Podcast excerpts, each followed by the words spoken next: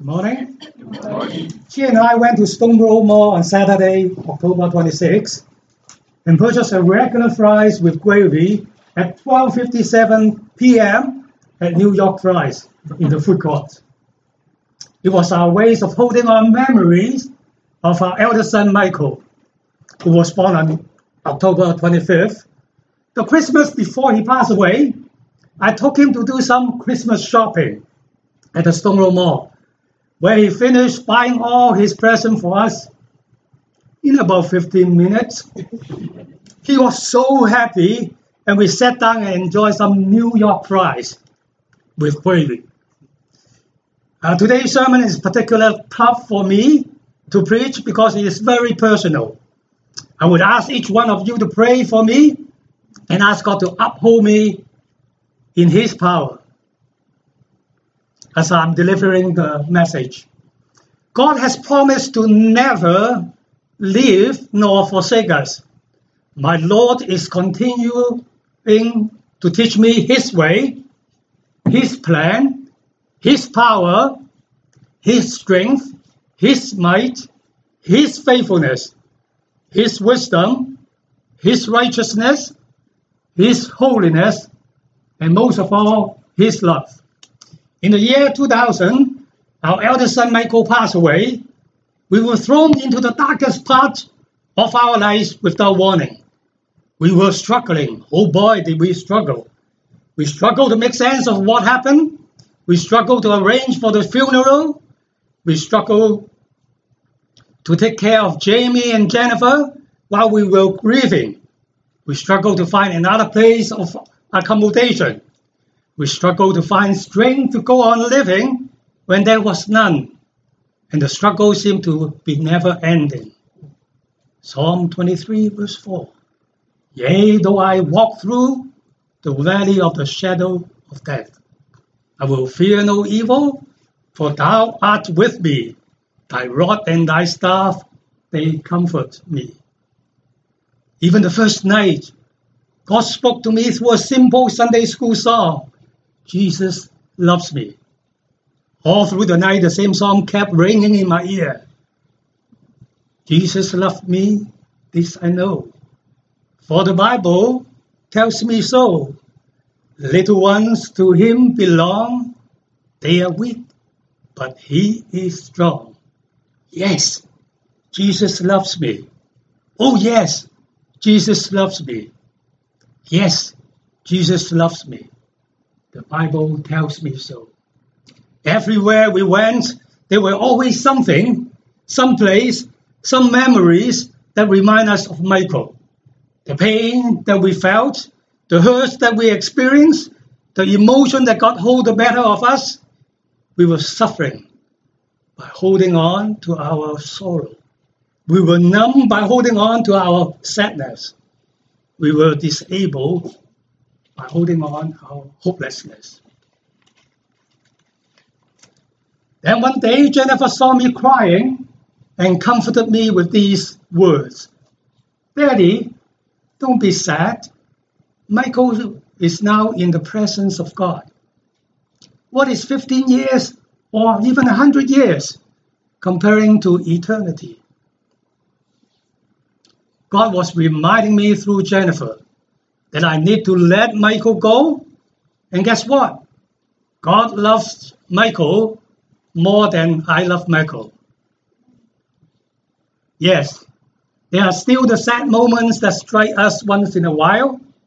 We learn to hold on to the good memories and to cherish those precious times of Michael and his life. From one aspect, life is consisting of a series of holding on and letting go. We have to hold on to our personal integrity. We have to let go of things that are beyond our control. We have to hold on to our commitments. We have to let go of our mistakes and failures. We have to hold on to our love and kindness. We have to let go of our grudges and grumblings. Knowledge is knowing what we have to hold on sometimes and let go at other times. Wisdom is knowing when to do them. As Christians, we are also governed by these two opposing actions holding on and letting go. A lot of problem in our Christian walk is because we are confused about these two opposing actions. We should study the scripture to get a clear understanding of God's teaching on these two opposing actions.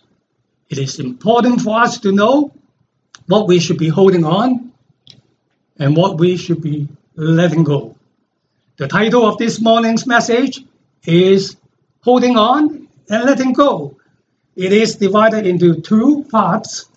The first part deals with holding on. We will explore Bible verses that teach us the important things to hold on. The second part is about letting go. We will examine passages of Scripture that admonish us of the things to let go. So, part one, holding on. During the first service, I got many confirmation about the uh, topic I pre- preached on this morning.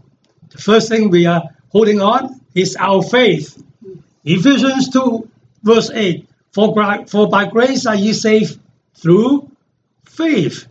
And that not of yourself, it is the gift of God. Grace is God giving us a free gift that we don't deserve. We don't deserve to be saved. We don't deserve eternal life. However, we have to receive this gift by faith. For our salvation, we have to step out in faith to believe that our Lord Jesus Christ has died on the cross to redeem us from our sins, even though we were not there to actually witness the crucifixion, even though we have not seen the resurrected Christ after he arose from the grave. Remember the when Thomas met the resurrected Christ?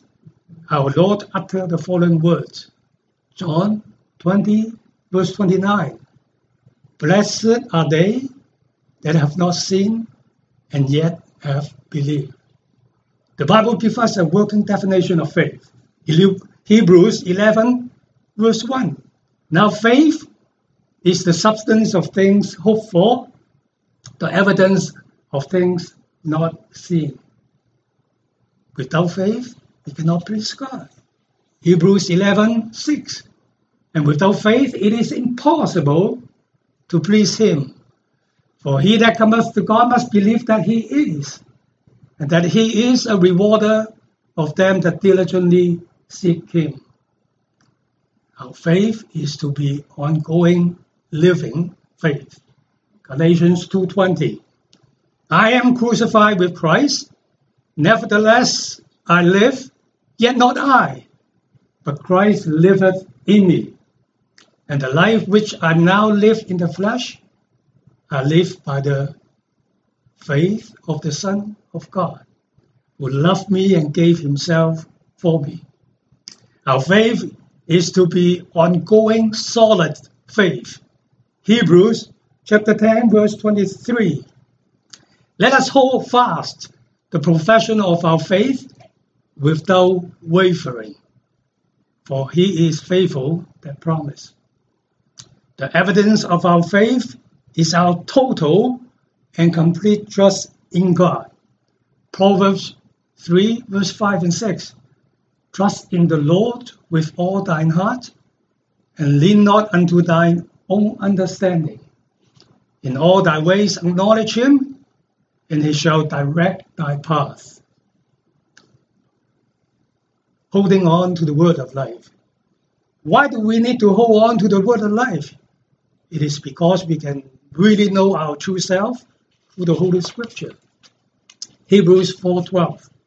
For the word of God is quick and powerful, and sharper than any two-edged sword, piercing even to the dividing asunder of soul and spirit, and of the joints and marrow, and is a discerner of the thought and intent of the heart. It is quite evident from the scripture that God doesn't want us to merely hold on to His word, but diligently pursuing the knowledge and understanding of it.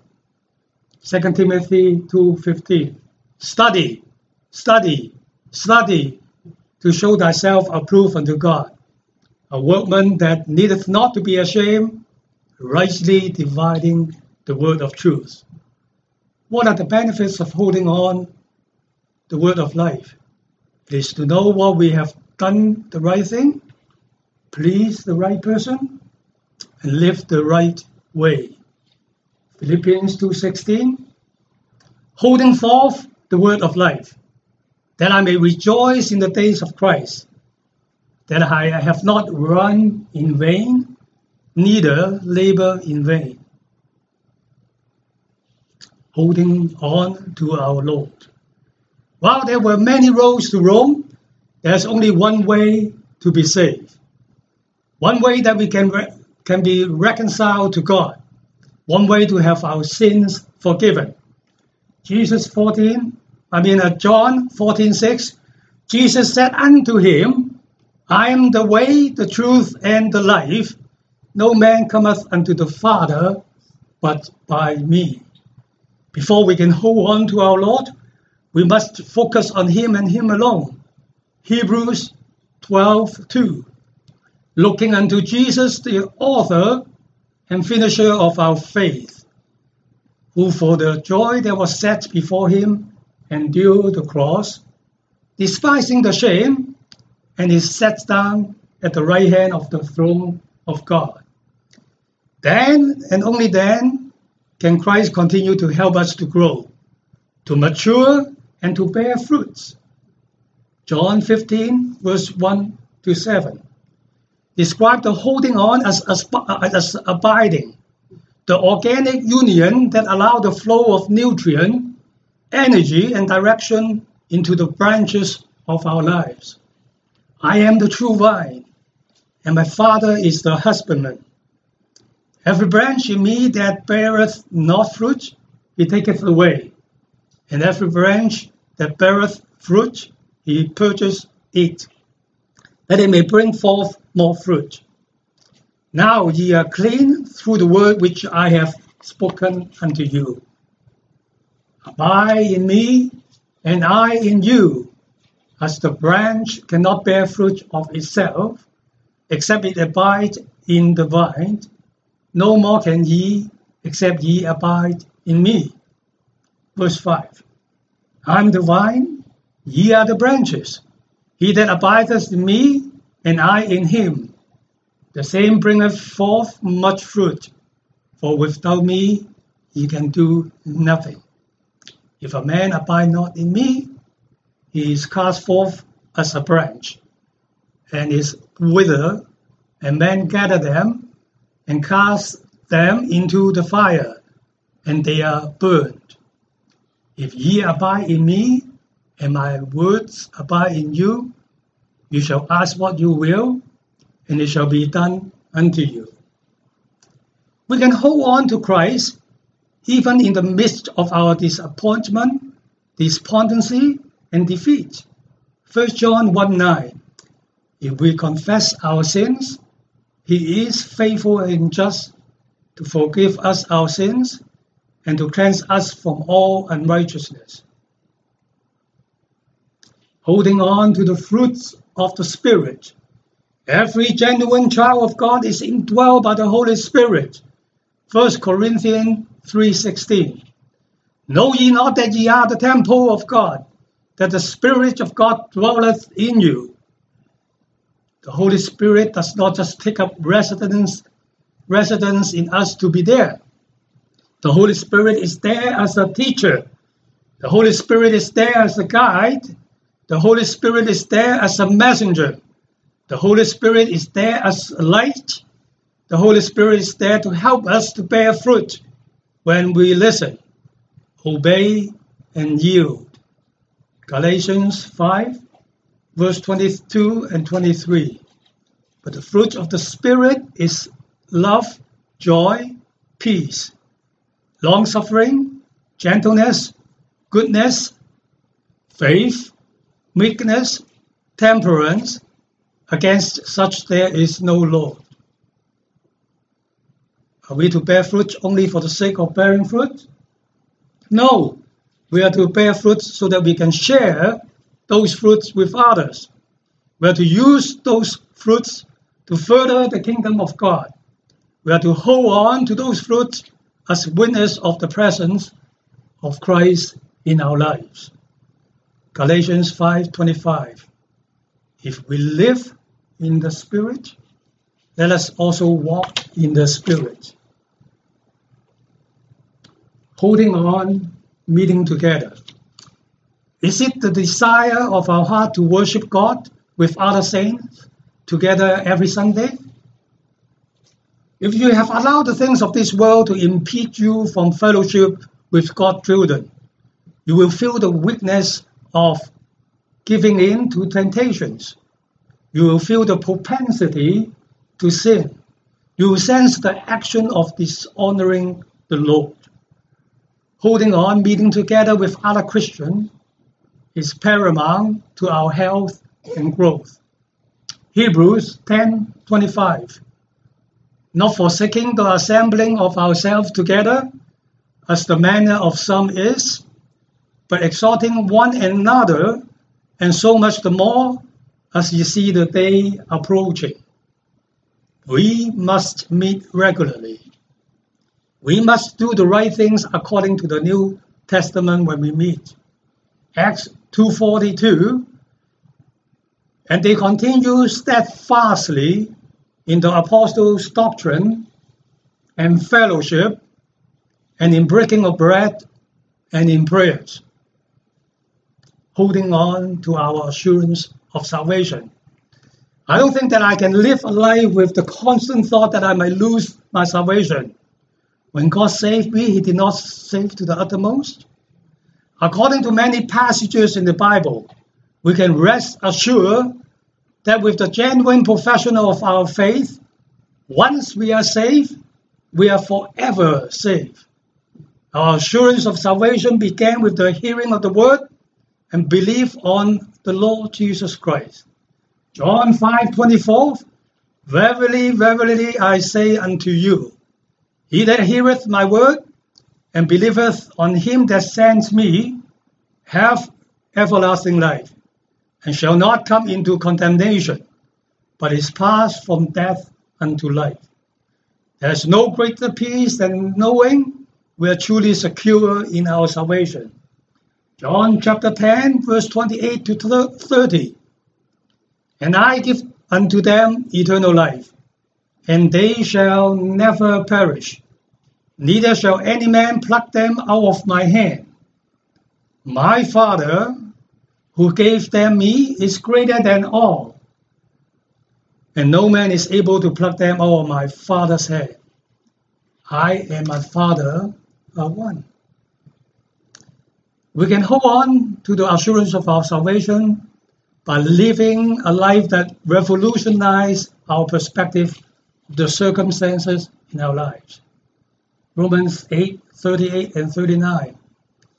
For I'm persuaded that neither death nor life, nor angels, nor principalities, nor powers, nor things present, nor things to come nor height, nor depth, nor any other creature shall be able to separate us from the love of God, which is in Christ Jesus our Lord. Holding on to his second coming. Are you living your life with hopes, expectation, and yearnings? Our Lord has paid the penalty of our sins. He has risen to claim victory over death.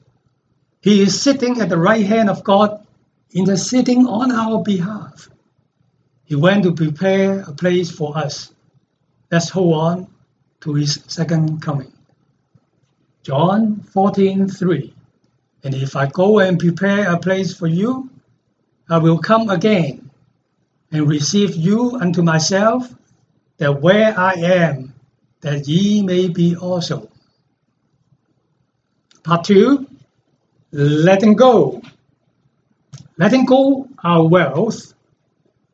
It is not a sin to be rich, but it is dishonoring to the Lord to have the wrong motivations and intention regarding wealth. What do you treasure in your lives? Where is your heart?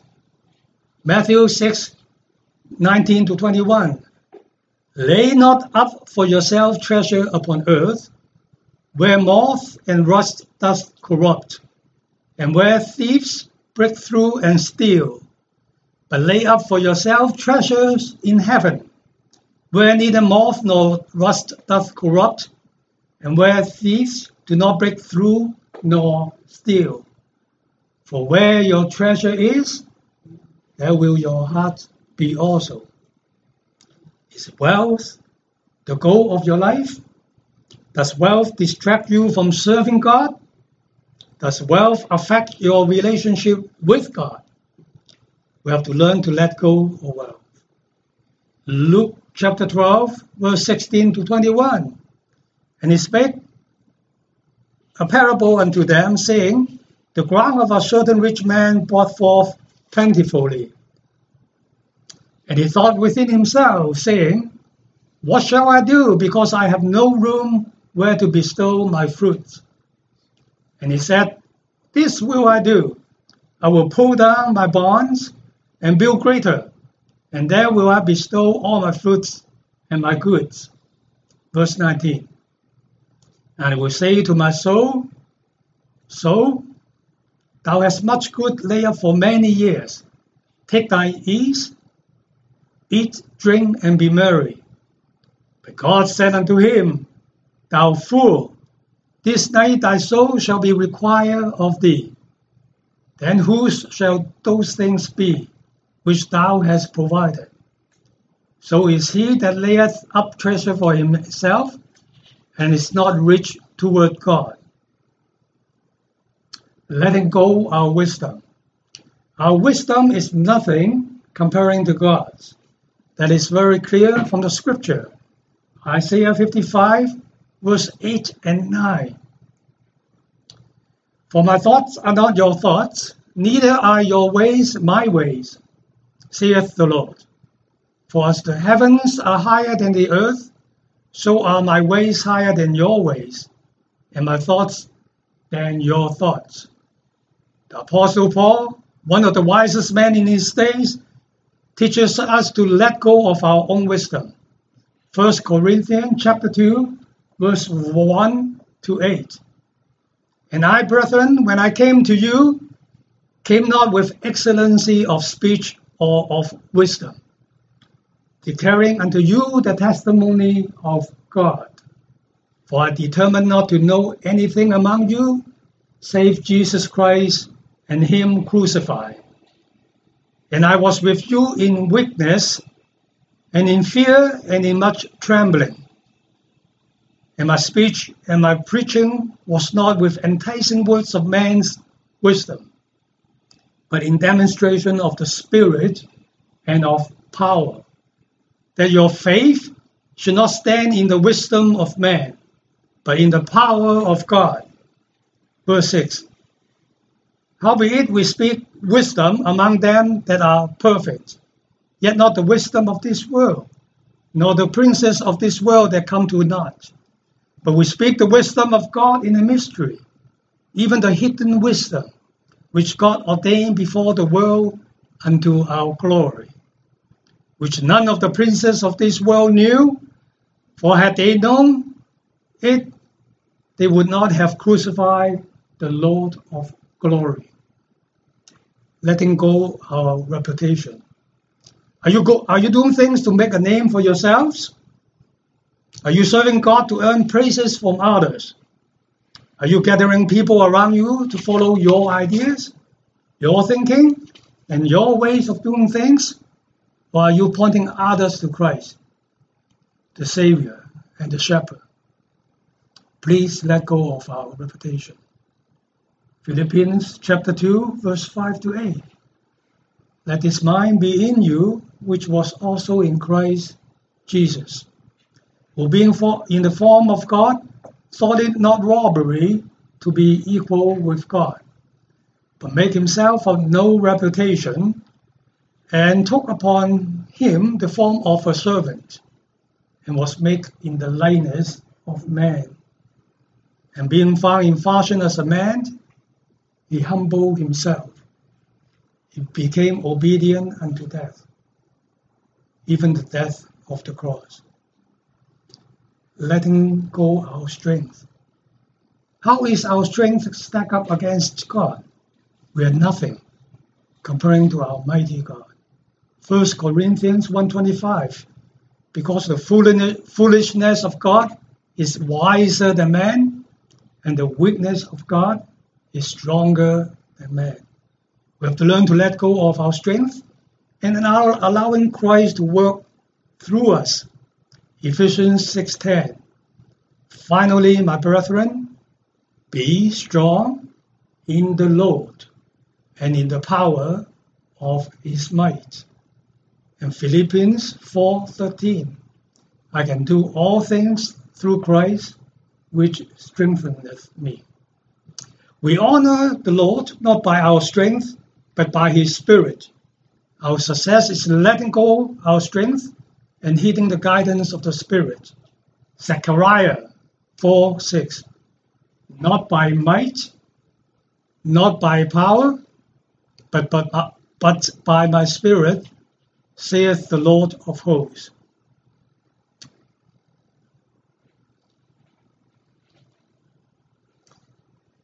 Letting go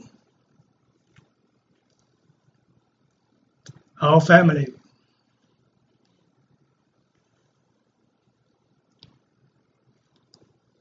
Letting go of our children is one of the hardest lessons for parents. With Jamie, Mary, living and working in Hong Kong on the other side of the globe, we have our worries and concerns.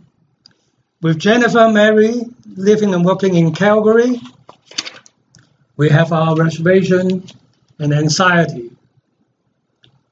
I remember reading about Tozer's life when the youngest child was Becky after six boys. The following is an excerpt from Tozer's biography. Tozer went on to tell how they decided dedicated Becky to the Lord. We dedicated her formally in the church service, but she was still mine. Then the day came when I had to die to my Becky, my little Rebecca. I had to give her up and turn her over to God to take if He wanted her at any time. When I make that awful, terrible dedication, I didn't know that God would take her for me, but He didn't. She was safer after I gave her up than she had ever been before.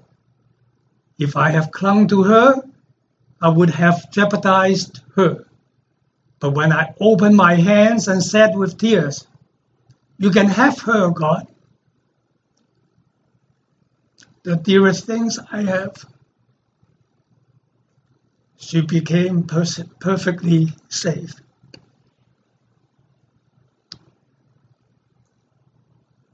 God is sovereign, He is all knowing, all powerful and everywhere present. Letting go of our family and committing them to God give us the peace. Psalm 121. I will lift up my eyes unto the hills from whence cometh my help. My help cometh from the Lord which make heaven and earth. He will not suffer thy foot to be moved. He that keepeth thee will not slumber. Behold, he that keepeth Israel shall neither slumber nor sleep. The Lord is thy keeper. The Lord is thy shade upon thy right hand. The sun shall not smite thee by day, nor the moon by night. The Lord shall preserve thee from all evil. He shall preserve thy soul. The Lord shall preserve thy going out and thy coming in from this time forth and even for evermore letting go the world. Don't let the things of this world ensnare you. All things of this world are temporal and temporary. Aim for things that matter in eternity. First John chapter 2, verse 15 to 17. Love not the world, neither the things that are in the world. If any man love the world, the love of the Father is not in him. For all that is in the world, the lust of the flesh, the lust of the eyes, and the pride of life is not of the Father, but is of the world. And the world passes away, and the lust thereof, but he that doeth the will of God abideth forever. Letting go the flesh. A divine lust as living under Satan's temptation. Giving to flesh and carnality is not effective witnessing. Letting go and crucifying flesh with its affection and lust are paramount in our Christian lives. Galatians chapter 5, verse 19 to 21.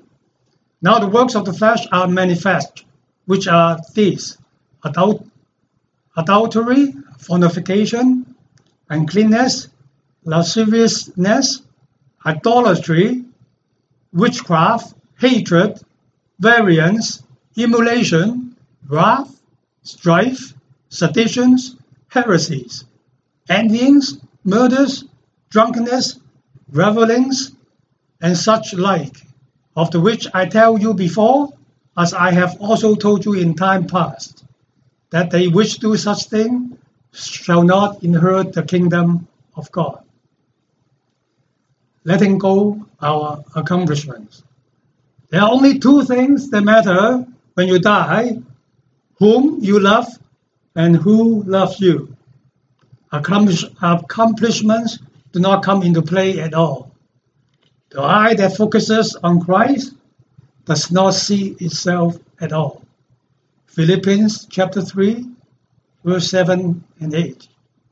But what things were gained to me, those I counted loss for Christ.